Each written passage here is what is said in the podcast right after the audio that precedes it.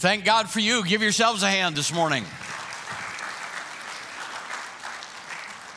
A couple of things before we actually get into the message. I appreciate our team and everything they do. So many things that happen around here that you're um, not aware of, but we had a team that worked really hard yesterday to get the L E D wall in uh, working order. After it was hung up, everything worked. Uh, I think they were there working until one o'clock this morning. So Pastor Nathan and Steve and Chris were there. Give them a hand, would you, this morning?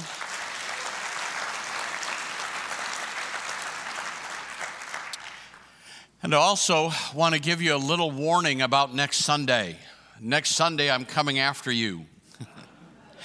We're talking about Jesus used me, and I'm not really coming after you, but I do want you to know where specifically there are gaps, places that you can serve, that we need people to serve. And if you really say, Jesus, use me, then you have to be willing for Jesus to use you in some capacity. And we're going to talk about in some specific detail, a little different kind of message next week. But come and you'll learn more about who we are and what we're doing and why God wants to work through your life. I'll tell you what, you'll be a much more fulfilled child of God if you're doing something for the kingdom. Amen? So come expecting next week. I believe God's going to do some great things. Well, we're on week three of Jesus Use Me. I've titled it, It's Time to Take Inventory, that we should all be praying, Jesus, use me. The first week we did the Ed Stilley story, that God can use him, he can use you. And if your ministry is released in the body of Christ, we'll be built up, unified, and matured. And then we talked about David. David served his generation by the will of God. So those are a couple good thoughts, but then you have to ask yourself, so where do I fit in? How do I get involved? What does God want me to do? And I think the key is looking around and trying to determine what you have to offer, what you have that will bless the kingdom.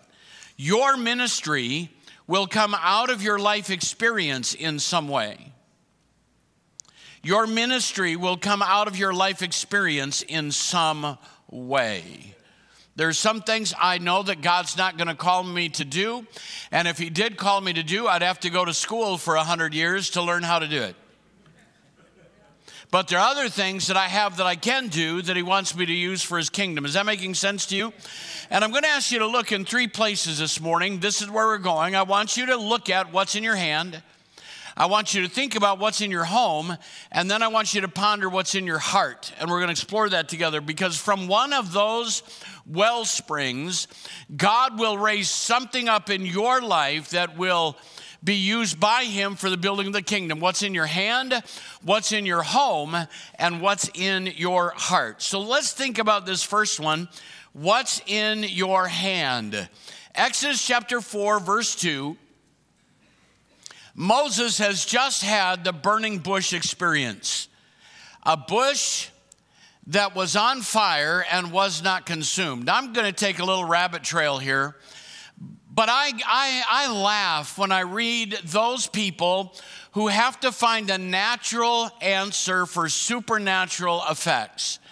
I read an article about these bushes that had tubes open through them, and it's possible that one of those could have been over a, a natural gas deposit, and so it filtered up through there, and then there was a spark that set it on fire, and it burned on the ends of those. And I'm telling you what, it's much easier for me to believe God did it than your hocus pocus.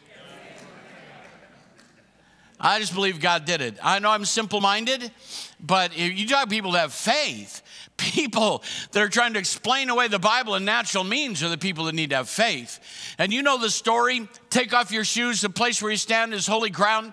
He's been on the backside of the desert, tried to do things in his own strength, and the Lord is saying to him, I've got a calling on your life. I have something I want you to do. Moses answered toward the end, and we'll walk through this, what if they don't believe me or listen to me? And the Lord says to him, what is in your hand? And he said, a staff. So I want you to watch this progression and think about what might be in your hand.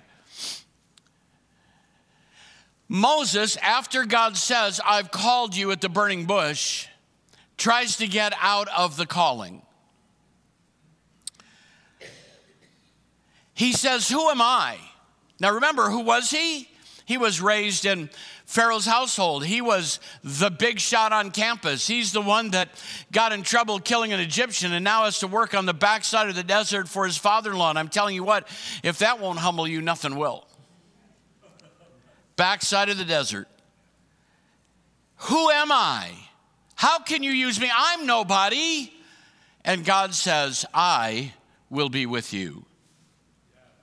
It doesn't matter who you are. It matters who's with you. And God said, I will be with you. And then he says, well, what if they say, God sent you? What is his name? Who is this God that sent you? And, he, and God said, tell them that I am, that I am has sent you.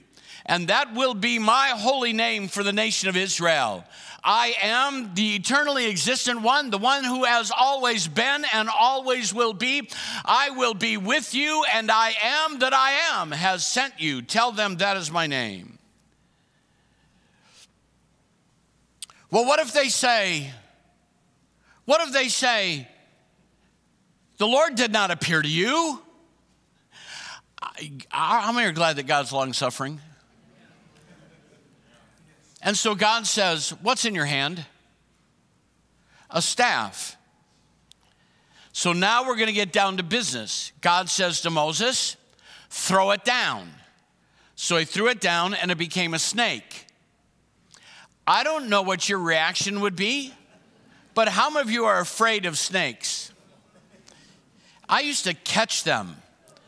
Um, they're fun. I mean, around here, garter snakes, bull snakes, they're not, I mean, they're just fun to catch. Um, but I will tell you, you don't pick one up by the tail. You step on its head or right behind its head and grab it right behind its head and don't let it bite you. I was working on a golf course and I thought I had the goofy thing pinned down in the grass and I reached to get it and it spun around and it sliced my thumb open and my boss went in to get a Band-Aid. He just looked at me and said, what happened? I said, a snake bit me. I was trying to catch it. And he looked at me and said, what is wrong with you?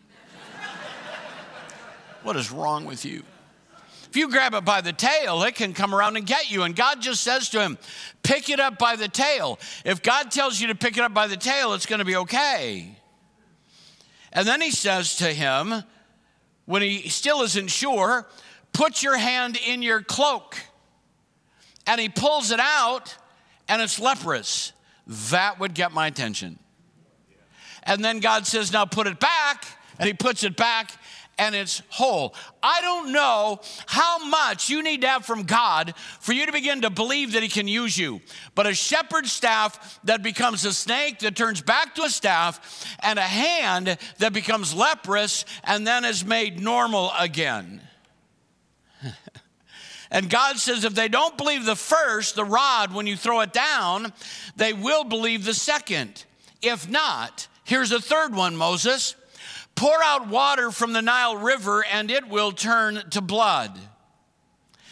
But God, are you serious? But God, what are you talking about? But God, I'm not eloquent. I'm not a good speaker. I will help you. God, please send someone else. And at that moment, I'm just telling you, the Bible says God's anger burned against Moses. So listen to me a minute.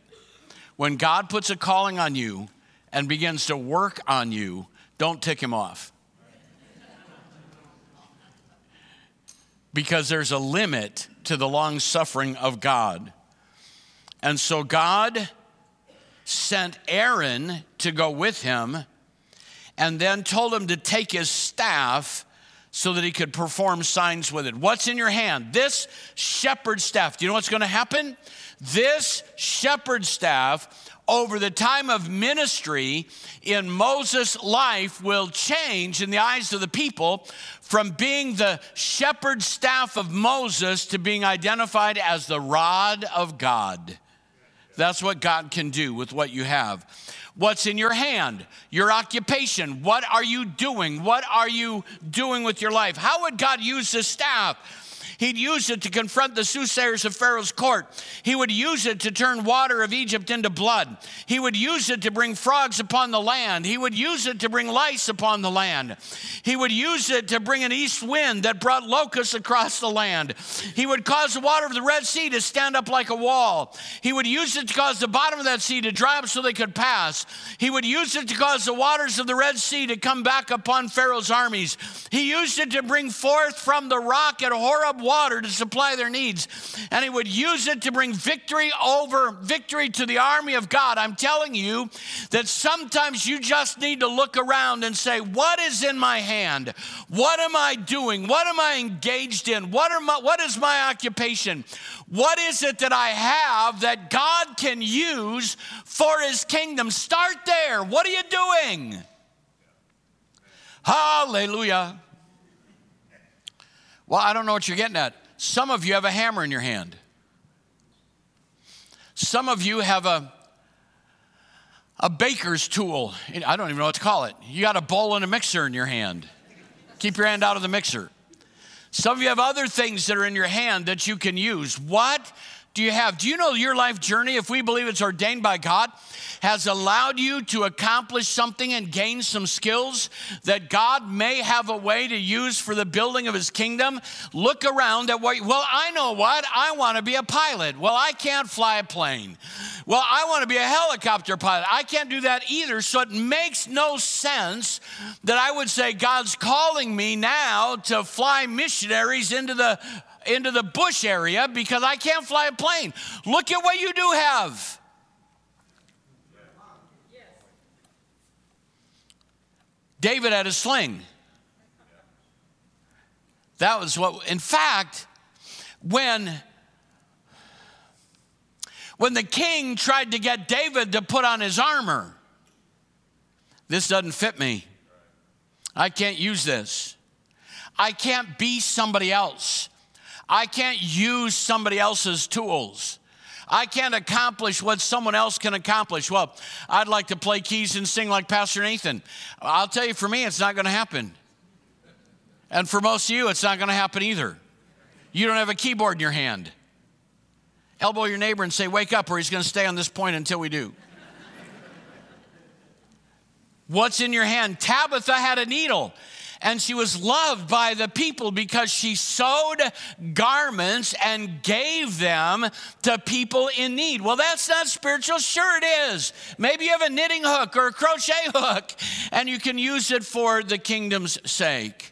A little boy had a lunch, and five thousand were fed. What's in your hand? What do you have to work with? What do you have a hold of? What's in your hand? And ask God, is this something you can use? Second, what's in your home? What's in your home? There was a woman who was the wife of a man from the school or company of the, the sons of the prophets. And she's in terrible need. Her husband has died and she has no means of recourse. And she cries out to Elisha the prophet in Second Kings chapter four, your servant, my husband, is dead, and you know that he revered the Lord. But now his creditor is coming to take my two boys as his slaves.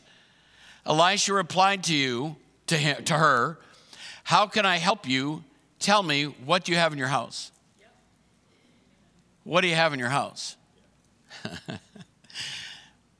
Your servant has nothing there at all, except a little oil.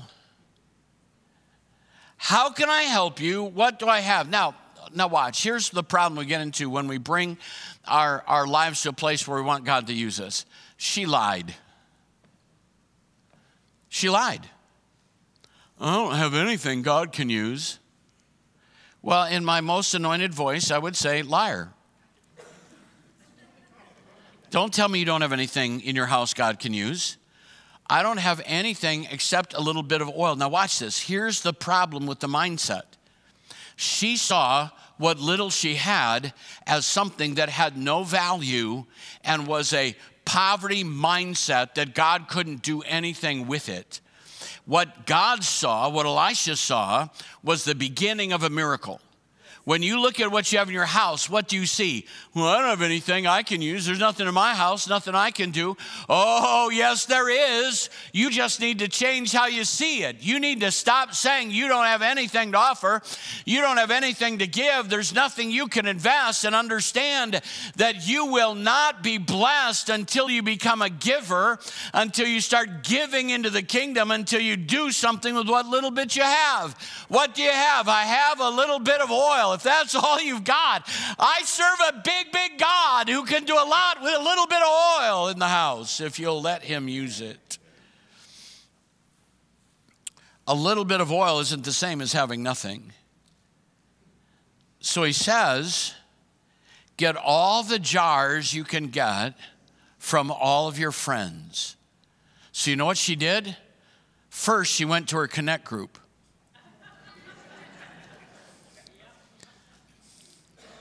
And asked for their jars. And then she went to the people in first service, and then she went to the people in second service, and she went to the people in the chapel, and she got all the jars that she could find. You know, the only limitation that she had to the blessing of God were the number of people she was in relationship with. The more she was in relationship with, she got jars from everybody. Can you imagine? What are you going to do with these jars? I don't know. The prophet said to get some. Maybe we're having a garage sale. I'm going to sell your jar, and I'm going to keep the money and do something. I don't know what we're going to do with these. Maybe we're going to break them all up and do mosaics. I don't know. We're just going to collect a bunch of jars. And people gave jars. And what happened? She began to pour. And that little bit of oil filled a jar. And that little bit of oil filled another jar. And then that little bit of oil. Whoo! Anybody hearing me right now? Somebody ought to get a little bit of glory in their soul. I'm telling you. Then it filled another jar and another jar. And at what point do you think she saw that a little bit of oil in the hand of God could be a supernatural supply? And it kept flowing until it came to the last jar. And when it came to the last jar, then the oil stopped. The provision of God was only limited by her ability to receive. That's all it was limited by. God has something. What's in your house? I know that Grandma Sharon has an oven in her house. And what does she do with that? I'm telling you what, she blesses missions, she blesses people, she has blessed the lead pastor. She's blessed a lot of lives. What do you have in your house? Do you have a little piggy bank that maybe God wants you to help in missions overseas somewhere? What do you have in your accounts? Well, I don't have much, Pastor. I'm not asking how much you have. I'm asking what do you have in your house that you could use for God's kingdom? And believe me, I'm not saying that you have to sell everything and give it away, but maybe there is something you have in your house that you're using that you think your life depends on, that if you gave it to God, he would do something brand new. I read a little further, and I read about the widow of Zarephath. She's even in worse shape. It's when um, the prophet Elijah is being fed by ravens. Now, isn't that, I mean, just think about that. There's a drought on the land because you prophesied it at the will of God, and God has you by a brook, and ravens are bringing. Do you know what kind of food ravens carry? It's not carry out. It's throw out. Their, their beaks have been in places you don't want to know about. They're scavengers. But he didn't chafe at the provision of God. And I don't know what they're bringing him. I'm sure it wasn't I'm sure it wasn't brisket, but they're bringing enough, to, and then that runs out, and they quit coming. And you know what God says? You know, sometimes some of us need to be humbled a little bit for God to be able to use us. He said, I want you to go to a widow in Zarephath, and she'll take care of you. I mean, how low do we have to go here? This is a widow with almost no resources. They, they're not known to have a lot. But you know what? God is sending, watch, sending Elijah to the widow at Zarephath so that she will serve the prophet and God will save her life. Do you know how many people's lives have been saved when they started to serve? When they found a reason to be, something to do? I've commanded a widow in that place to take care of you. So he went to Zarephath, and when he came to the town gate, a widow was there gathering sticks. He called to her and asked, would you bring me a little water in a jar so I may have a drink? And as she's going to get it, he called out, and bring me a piece of bread. I want some water and a piece of bread. Listen, this is sad. I don't have any bread, only a handful of flour in a jar and a little oil in a jug. I'm gathering a few sticks to take home and make a meal for myself and my son that we may eat it and die. Wow. I make appeals for money all the time, for missions, for what God wants us to do. In the board, we had a discussion about some improvements we need to make here, and we only lack a million dollars. Well, how come, how come I don't have anything? I'm on a fixed income. I'm, I, I'm, I just have enough bread. I'm going home after the service, and I'm going to eat my last piece of bread, and we're just going to lay there till we die. How many know that person needs God? That person needs the hand of God in their life. And so Elijah says to her, don't be afraid. Go home and do as you have said, but first make a small cake of bread for me. From what you have, bring it to me, and then make something for yourself and your son. For this is what the Lord God of Israel says. The jar of flour will not be used up, and the jug of oil will not run dry until the day the Lord gives rain on the land. So let's think about that for a minute. Wouldn't it have been easy for her to respond if God had given her supernatural supply first? Wouldn't it? Oh, go home and you're going to find more flour and water and everything you need than you imagined. It's all there. But he had, because she saw what she had as her total supply. What she needed to see was that she had a God who was her total supplier. We say he owns the cattle on a thousand hills. He owns all the gold under them hills. And then we worry and we worry and we worry. What did Jesus say? Not a sparrow falls to the ground that he doesn't know. The very hairs of your head are numbered. The lilies don't clothe themselves. He takes care of all of that, and he will take care of you if you'll put your trust in him. We need to get a mindset that our sustenance isn't based on what we have, but on based on the one that we serve. And we put our confidence in the one that we serve, then we should be willing to give what little bit we have, because there's a promise that he will supply. Come on, is anybody hearing me this morning? I'm gonna eat it and die. No, you're gonna give it and live. In fact, maybe there is a story there I hadn't thought of. That is your choice. That really is your choice. I didn't write this down, but that really is your choice. You can consume your resources and die, or you can give them and live.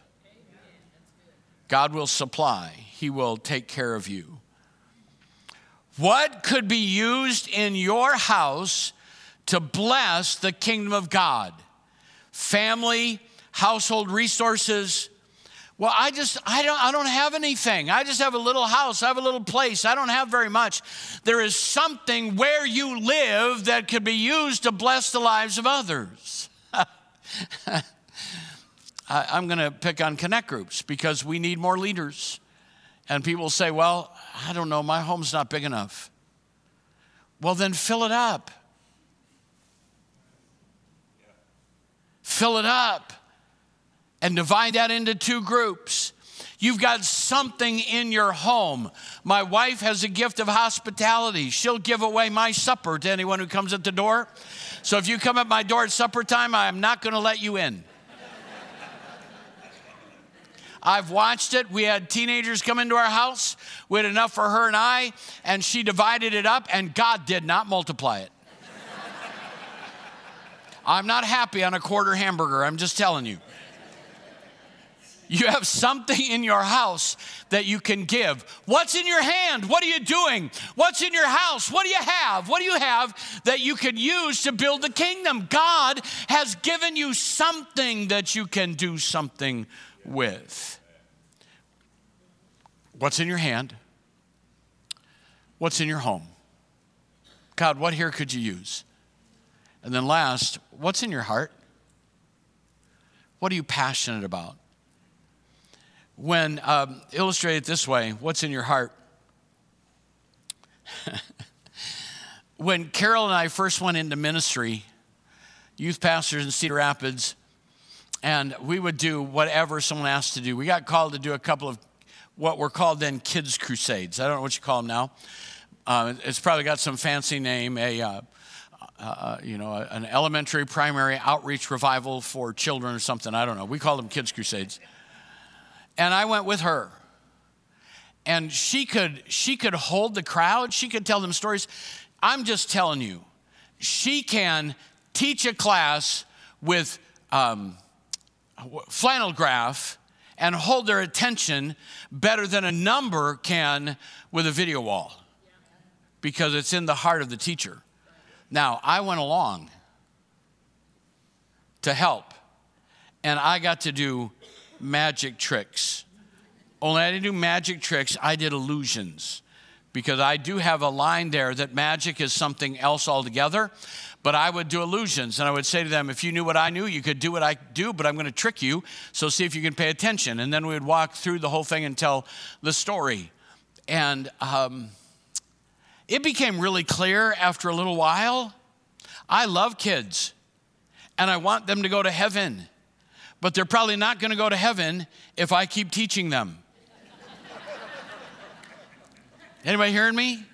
I mean, I'm I'm passionate for kids. It's just not where my gifting or passion is. It's not what is in my heart. What is in your heart? What are you passionate about? And then let God shape your passion so it becomes purified and used in the right way. Do you know what David wanted to do? David, King David, wanted to build a house for God. And he came to Nathan and he said, look, I want to build God a house. I'm living in this in this beautiful place, and God has nowhere to dwell, and I want to build him a house. And Nathan said, it's a great idea. Do it. And then God said, cool your jets. That's the Pilcher translation. He said, stop. David, who told you that I needed a house? Who told you to build me a house? You can't build a house that will contain me. You can't build a house where I will dwell. What makes you think that I need you to build me a house? Here's what's going to happen, David. I'm going to build you a house. And the house of David will rule over Israel perpetually. I'm going to build you a house. You're not going to build me a house. I'm going to build you a house. And so sometimes we have to remind ourselves when we're looking at what we want to do for the kingdom. This may shock you. But God really doesn't have to have you in order to get his job done. Pastor Booth has told me when, when I worked for him and before and after many, many times, how many have heard the five-gallon bucket test? When you think that you are um, that that you have to be there, that things can't go on without you, take a five-gallon bucket, fill it with water, and stick your fist in all the way to the bottom, and then pull it out and see how big a hole you leave. However, you know it won't leave a hole. Now, the water level may go down, but you won't leave a hole because God's not dependent on you. When we think that God needs us to get his job done, Our passion needs discipling.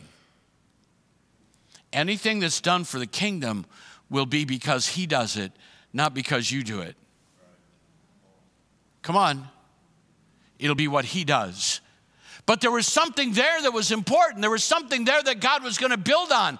But his passion had to be shifted. It had to be purified.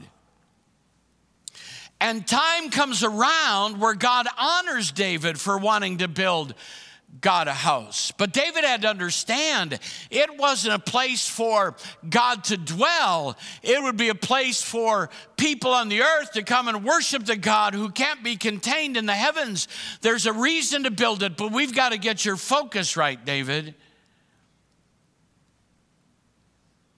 Praise be to the Lord, the God of Israel, First Kings eight, who with his own hand has fulfilled what he promised with his own mouth to my father David. Solomon is speaking here.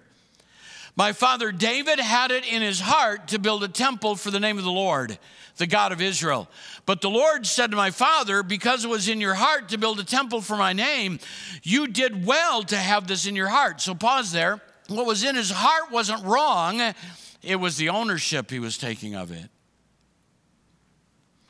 Nevertheless, you're not the one to build this temple, but your son, who is your own flesh and blood, is the one who will build the temple in my name.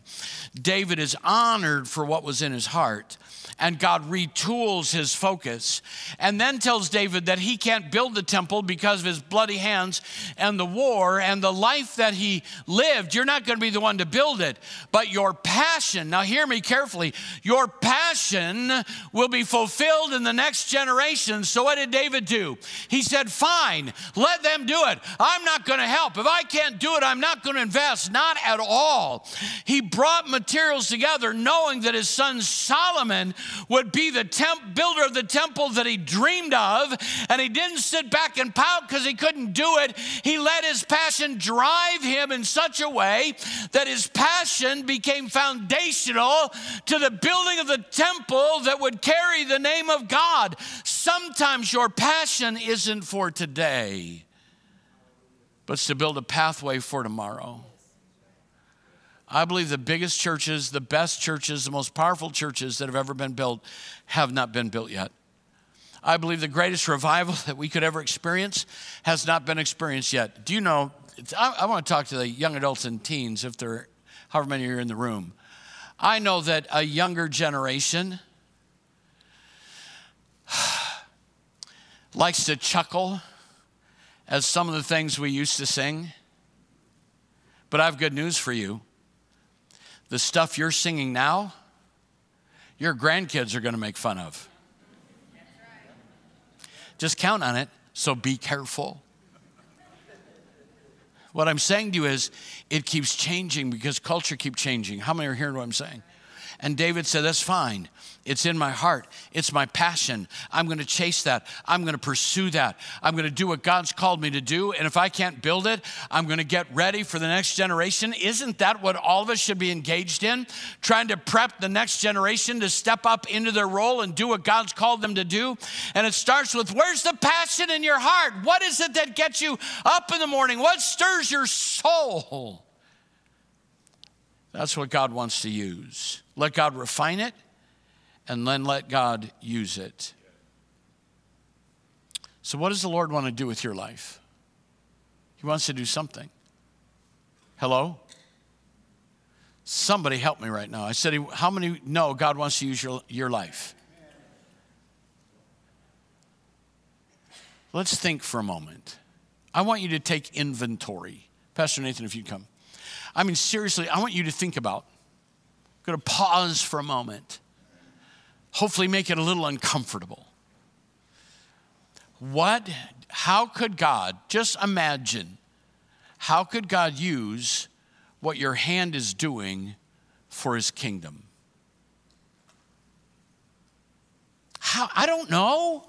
It's not my job to tell you that, but you're doing something that could be used by God for the kingdom. What are your skills? What's your vocation? What's your occupation? What are you doing? Can you think of something? that perhaps God wants to use, like he used Moses, and turn it into the tool of God rather than just the tool of your trade? How many are hearing me this morning? Come on. What's in your hand? Then look around your house. What's in your house? What's in your house? What do you have in your resources that you've been holding on to so that you don't die, that God may want released so that you can live? What do you have in your house? And what are you passionate about? What makes you get up in the morning? What is it that excites you? What is it that stirs you? And maybe your passion needs to have an awakening in the presence of God. What would you like to see more than any other thing? What is it that you would like to see come to pass? What does he put in your heart? Jesus, use me. What's in your hand? Jesus, use me. What's in your home? Jesus, use me. What's in your heart? So I want to stand together before we sing. I want us to stand. Stand. Heads bowed, eyes closed just for a moment. And I want you to, I want you to catalog that. I want you to take inventory. I want this to be more than a discussion. I want it to be a moment of decision. That God is speaking to me about something in my hand, something in my home, something in my heart that I can do for the kingdom. God could use that with no one looking around, just privately. When you think of something, I'm not saying you have to give it or do it today, but if you can at least think of an example, something in your life you could use, that you would give to him and say, God, do with this what you will. Would you just lift your hand? If you can think of something, just lift your hand. I'm gonna wait and let you think. Come on, there's more of you.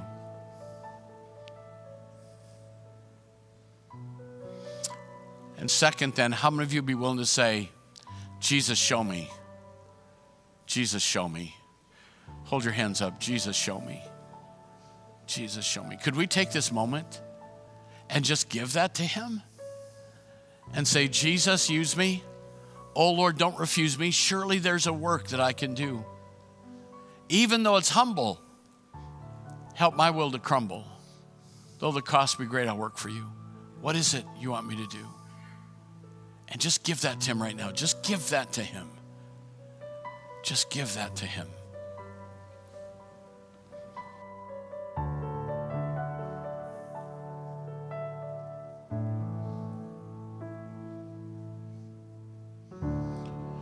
I'm so unworthy,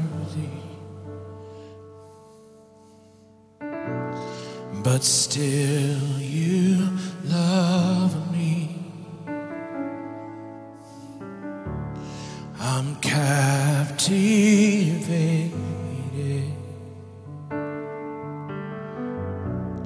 by your great mercy. I'm overwhelmed by what you've done in my life. Now to know you more is my heart's one desire.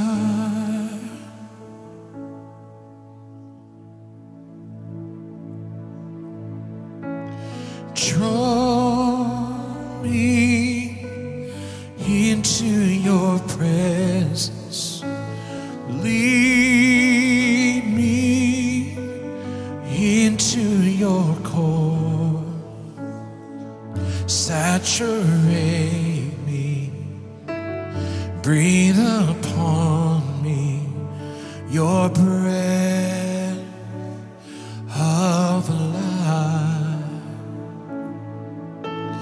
Call me, Lord, I will answer. Say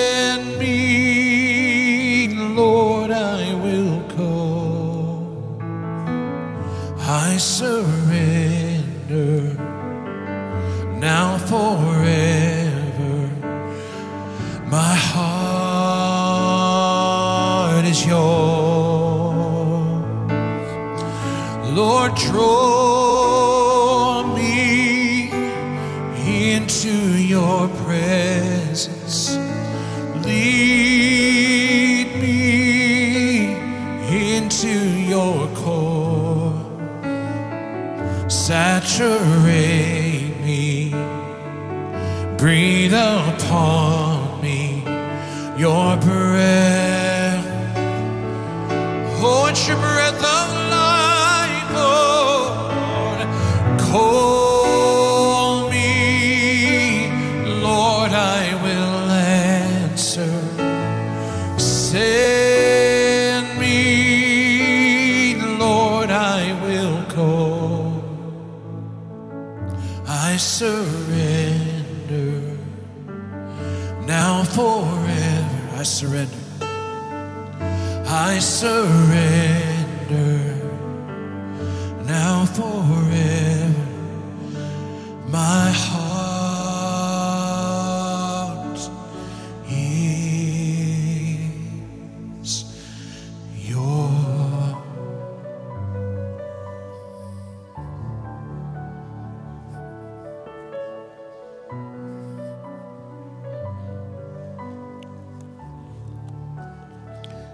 Lord Jesus, I ask that you would speak to our hearts and that we would follow you and obey you, that your kingdom be built.